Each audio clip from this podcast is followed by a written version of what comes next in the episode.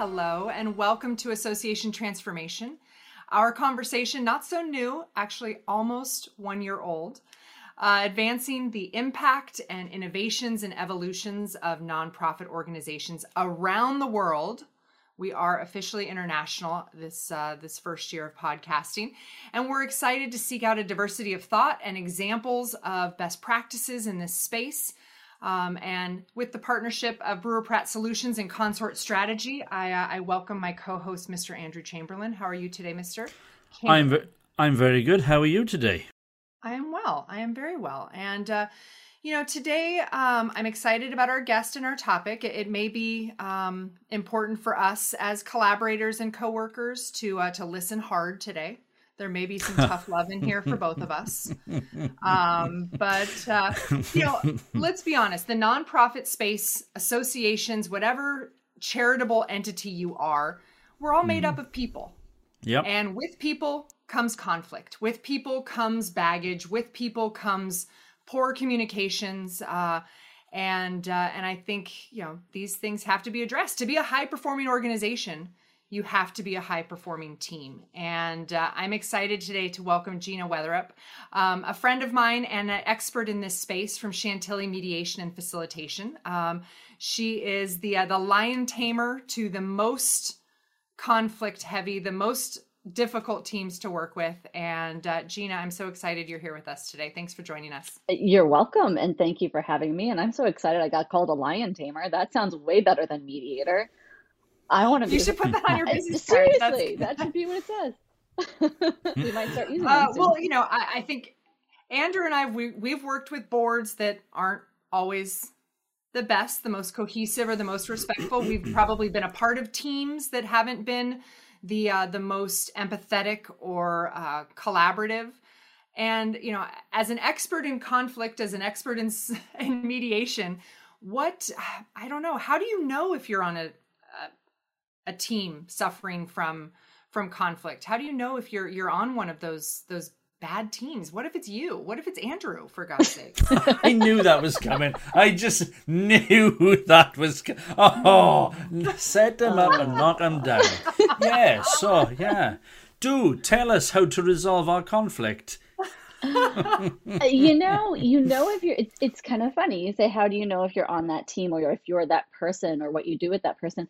It's about how you feel. It's I actually talk with managers a lot about like not being afraid of identifying the emotions you're feeling in the middle of a workday because or at the start of your workday. If you're like about to log in or driving to the office and you're just sitting there like, "Oh, I don't feel good," or people are crying in their car, which I remember being something um, coworkers of mine experienced working with a nonprofit once a long time ago. It's it, it just feels awful. And what the heck can you do about it? Once you feel the emotions, then you kind of start to think, okay, well, what can be done here? What are the facts? What's going on? Am I making assumptions about something? What might those be? It's kind of just thinking through, often for yourself, or if you're managing a team where there's conflict, kind of looking at the team and going, can the team learn something here? Like, what do we need to have be the path forward?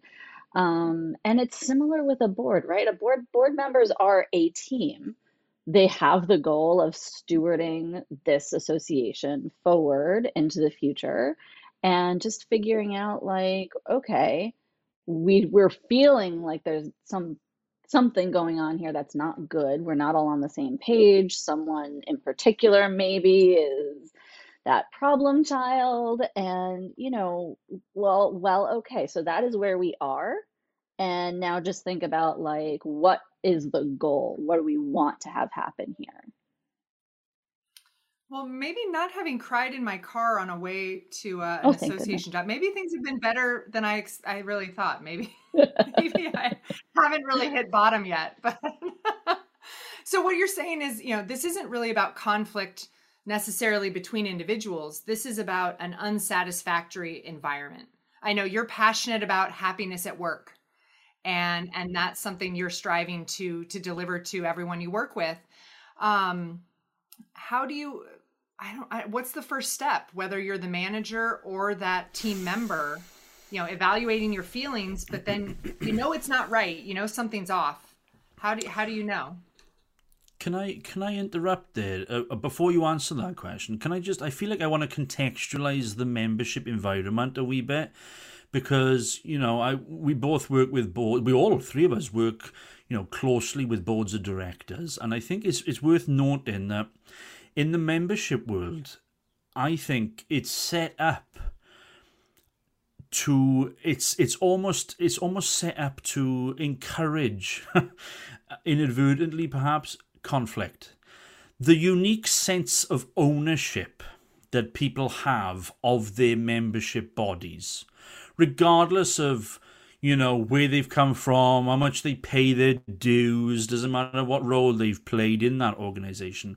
But that unique sense of ownership, which you don't get necessarily for your employer sometimes, you know, because, you know, you've maybe, you know, it's, it's a different sort of environment. And I often feel, particularly then when you come to the boardroom, that that sense of ownership materializes as a very strong sense of responsibility and that is a huge amount of pressure that people feel.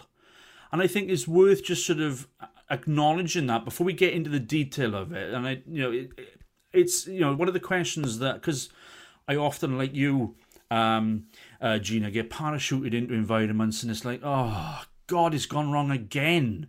But I think it's because the unique, yeah, that, that sense of that ownership piece and that responsibility and the pressures are are a, are a, are a core component of the, the personality of the sector, if you like. Yeah. And I think that's a core reason that conflicts can get so entrenched or um, that people feel so very strongly about them. Um, it's it's interesting. People generally have a, a, preferred approach to conflict when they when they're in one.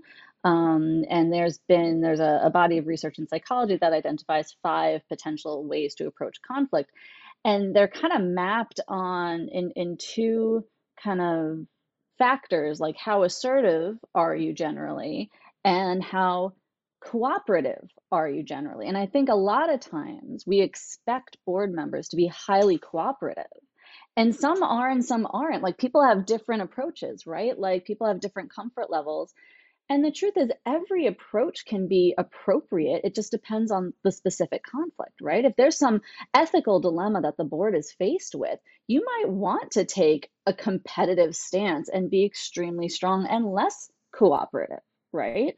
On the other hand, if we're talking about, you know, setting out um, uh, goals for the next two to three years and you've already kind of come to agreement on one, but there's some disagreement about another, maybe you're looking more for compromising, collaboration, or even accommodating, right? Which is on the very low end of assertiveness, but highly cooperative. Like you're really emphasizing an importance of how someone else is viewing the situation.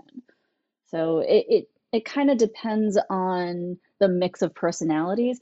I think when you look at any team like a board, the more that people understand what their preferred approach is, the easier it will be to talk about conflicts when they come up of any kind, whether it's interpersonal or substantive around strategic planning or goal setting, anything, you know, it, because you can kind of recognize, like, oh, wait, I'm getting a little competitive again, or oh, you know, she's kind of looks like she's avoiding this. So maybe I want to ask her some questions to draw out what she really thinks.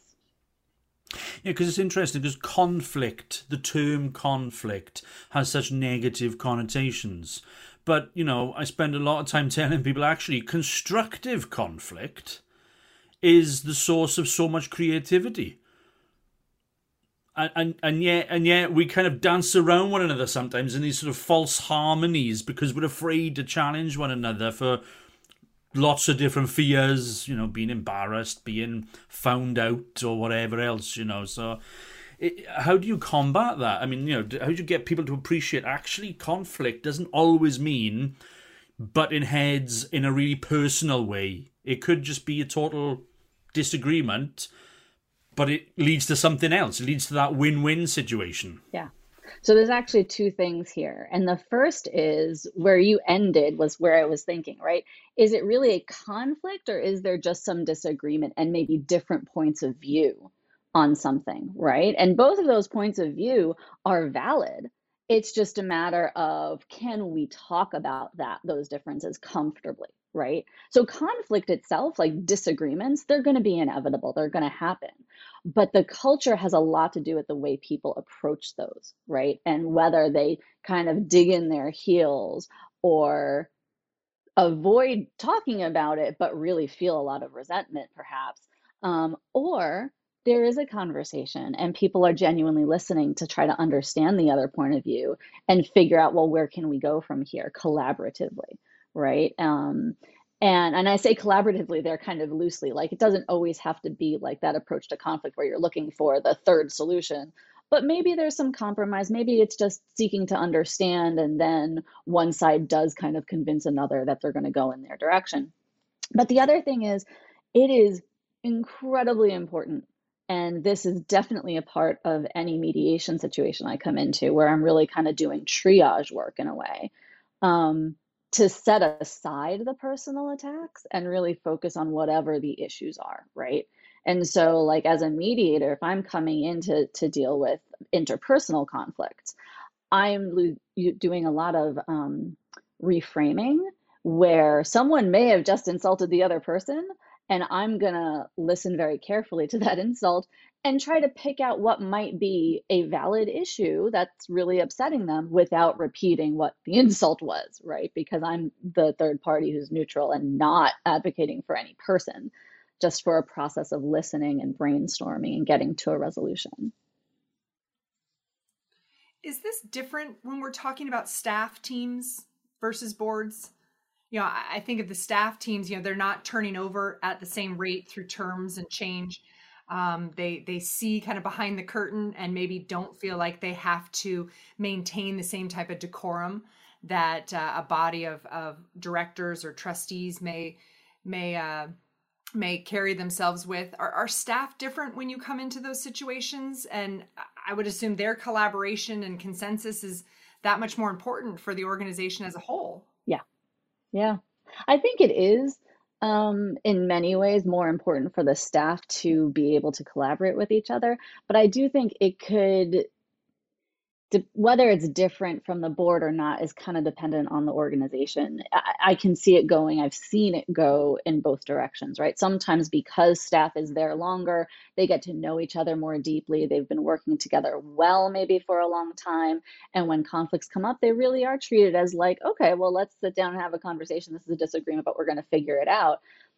And on the other hand, people have been working together for a long time, and maybe they're still when resentful does that, that really happen? happened five years ago, and you know, upset with this person, but not sharing it. So then the new thing comes up, and maybe the response is a little more intense than it needs to be. So, I mean, that certainly happens as well.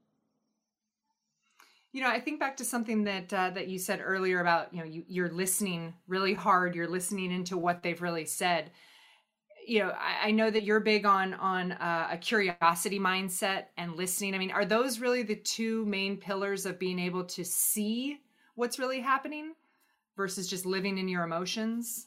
It really is important to to be able to listen and focus on understanding as you listen right? Um, so i use a quote from stephen covey when i do trainings on conflict uh, about how most people do not listen to understand they listen to reply or respond. And uh, yeah, when you're listening to respond or because you are going to use what that person is saying to make your point, that's not true listening. That's not, I'm trying to understand this person and where they're coming from. So I actually also do some training on empathy because there's different types of empathy and I'm a big advocate for the cognitive empathy, right? You may not feel involuntarily what this person across from you is feeling.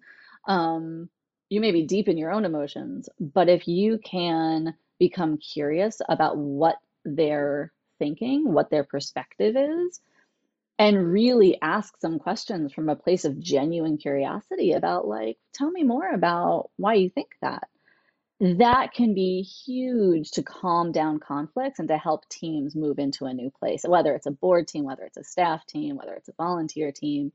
Um, that that really trying to understand the other person's perspective and accepting that it's valid, you know, it's when you go through mediation training, they talk about how the simplest conflicts to resolve are the ones that are factual because you can just be like, oh, well, that's incorrect. Here's the information.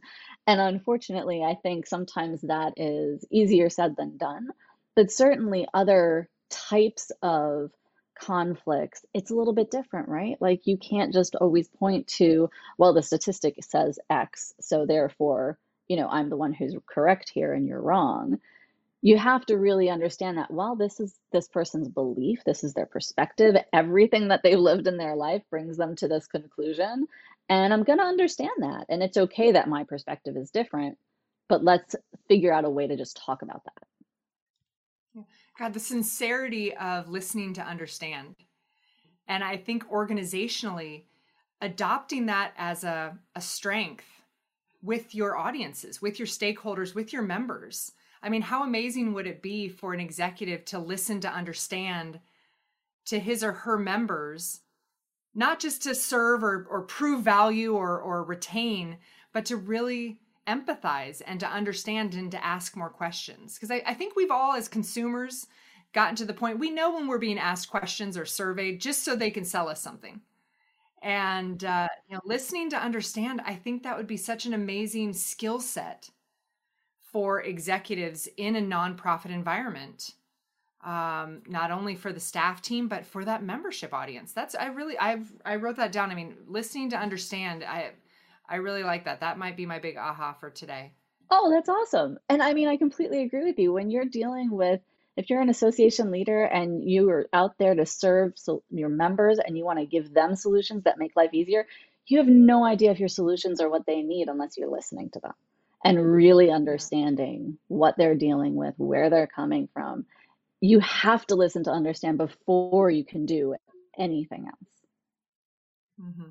Well, and so many of us are trained to be problem solvers, and you almost become. Uh, it's like a muscle memory where you're listening and you are sincerely listening. You care, but you've already you've already decided. Okay, I'm listening to solve. I'm listening to respond, and you know, I think both personal life, professional life, it's something, you know, especially us, you know, service providers, you know, that's that's what we're we're built to do. And you almost have to deprogram yourself to to do that that listening to understand. How does curiosity fit into this? I know that's a big thing. I was reading some of your materials and how what, what is that the curiosity mindset? How does that work into this the curiosity mindset um, in some ways i think it almost comes after learning about the cognitive empathy right? It's, it's understanding that different people have different perspectives and genuinely being curious or wanting to understand what the other perspectives are right? So it's not asking questions to get to a goal.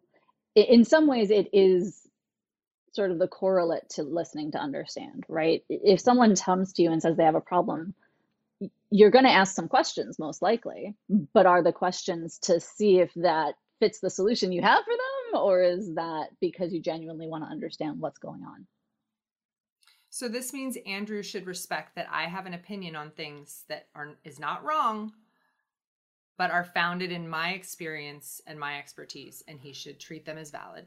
Is this if, what i'm hearing you if, say? if your exp- if that is how if that is how you experience things then that is real it's real to you. Oh, thank you, Andrew. I, I love that validation. In your oh, made look, up Gina's world. Tearing up. Gina's tearing up. I love it, it was those last. She's not. She's she's she despairing. it's real to you, and I'm like, mm, I mean, oh, yes, that that's dismissive? the point. But if you just didn't say that, it would be a little more. Validated. I'm sorry you. Well, look, I'm sorry you feel that way. oh, All right, Andrew. There we go. Okay, so there's ways we need to speak to each other. There's there's uh, real listening, and then there's Andrew's listening. And uh, oh, I'm sorry. Go ahead, Gina wants well, to jump just, in. Before. One of the tips that I I love to share, but I think it can be hard to achieve, is we often can pick up on whether a question is being asked out of genuine curiosity or not by tone of voice. So like I love that this is a podcast and people are listening and they have, they can't see all my various hand gestures because I talk with my hands all the time um, or my face, but they can hear things, right? And sometimes when I'm live in front of the team, I will ask them to close their eyes And I'll say the same exact sentence sentence two ways and then ask them which one they feel like answering, right? Like, huh, why did you do that? Or, huh, why did you do that? Same words, even the same sound to start it off with. Which one of those do you really feel like answering? You you can express the curiosity just through your tone of voice.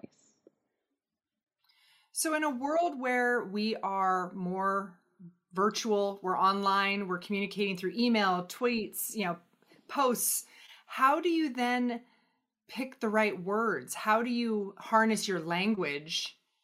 Know, I have to remind myself all the time not to read emotion into an email. You know, emails don't have a tone of voice, but we project things onto them based on our understanding of a situation. How do you, what are the guardrails to make sure that your written word is conveying what what you truly mean? Oh, that's a wonderful question. And and unfortunately, I love writing. I, I love reading. I don't think you can ever be certain when you're talking about just the written word. There are so many situations where you really just need to have a conversation. And it doesn't have to be on video, right? We are very much still in a virtual world, but you can just pick up the phone and call someone. Um, and and you know, to be respectful of that, especially on things that might be in a con- middle of a conflict or somehow sensitive, you know, scheduling that call is very respectful, but just just really really picking up the phone and, and asking about it. And if you are writing it out, then just try to think about, well, you know, I often will type up an email, not put in who it's going to, and then just kind of sit and let it stew for a little bit and and read it again later and go okay so how does this really come across to the other person? Because communication is always a two-way street. And i also like to end those kinds of emails by like with something open-ended as in you know happy to have a conversation on the phone with you about this anytime or let me know your thoughts right or um you know i'd love to hear you know is this is really easier to do in a verbal conversation, but asking someone what they think you just said to them can also be really vital whenever there's any kind of Ooh, disagreement. isn't that con- I mean, isn't that And condescending and assuming you're not really listening? I think first of all, do not do it in an email. But second of Can you tell all, me what I I, I I think I think in a lot of conversations, it's actually less condescending than it sounds like it will be, which sounds strange. But I think there's just so many conversations I've had with people where I'm like, well, what do you think I just said? Or tell me what you're hearing from me, which is maybe a kinder way to say it. Oh, I like that. I like that better. I like that. And then you understand if they get it or they don't. And if they don't, it's just, okay, well, and you know, the other perspective that I wanted to add to that is whatever. Okay, okay. Oh, the human nature, the soci- the sociology, the psychology of it all. God, we just want to run great nonprofits. It's it's the people piece that makes it uh, exciting and complicated, and uh, I don't know. It's so amazing. I think I think the more that you prioritize the people piece, the easier it becomes. Because people will understand that you care about them if you do genuinely care about them. If you're putting the people first, whether your people are your staff, your members, your board, the people of the situation, I think that just shines through when that is your priority. Right. But sometimes, I mean, to your point, you sometimes we have to get through the conflict, whatever that means for your organization first before we can fully invest and and give people these soft skills. Um, a lot to think about, and so glad that there are uh, experts and and shepherds and lion tamers uh, like yourself out there helping the uh, nonprofit and association communities um, listen and better communicate and and collaborate with each other and with others. Um, Gina, thank you so much for being here today. I think Andrew and I are better for this. I think we've lear- we've Mhm. learned. Andrew, are we going to be are we going to be better? Well, I'm listening to understand. and failing. No. All right. Well, you We know are. Gina- Gina contributed to an article a couple years ago. It's called "How to Be Less Annoying." I'm going to send Ah, it to you, mhm, and uh, mhm. I'd love to know what you what you get from it. Do Um, please do that. hmm Hear the intonation in my voice? Yeah, do please do that. Do please do that. you don't want to see the hand gestures. Sorry. no, seriously, Gina, thank you so much. Um, best of luck with all your work um, with Chantilly mediation and facilitation. Um, we know this is something necessary in the nonprofit space, the for-profit Mhm, space, the mhm. human space, the relational space. So thank you so so much, um, and thank you to everyone for joining us for this episode of Association Transformation. Um, we're happy to have you, and would love to get your thoughts and ideas for topics that we should address. You can find Association Transformation wherever you get your podcasts. Make us one of your favorites. And until next time, we say stay well and put your members and your mission first. Association Transformation is brought to you in partnership between Consult Strategy and Brewer Pratt Solutions in support of the Institute of Association Leadership.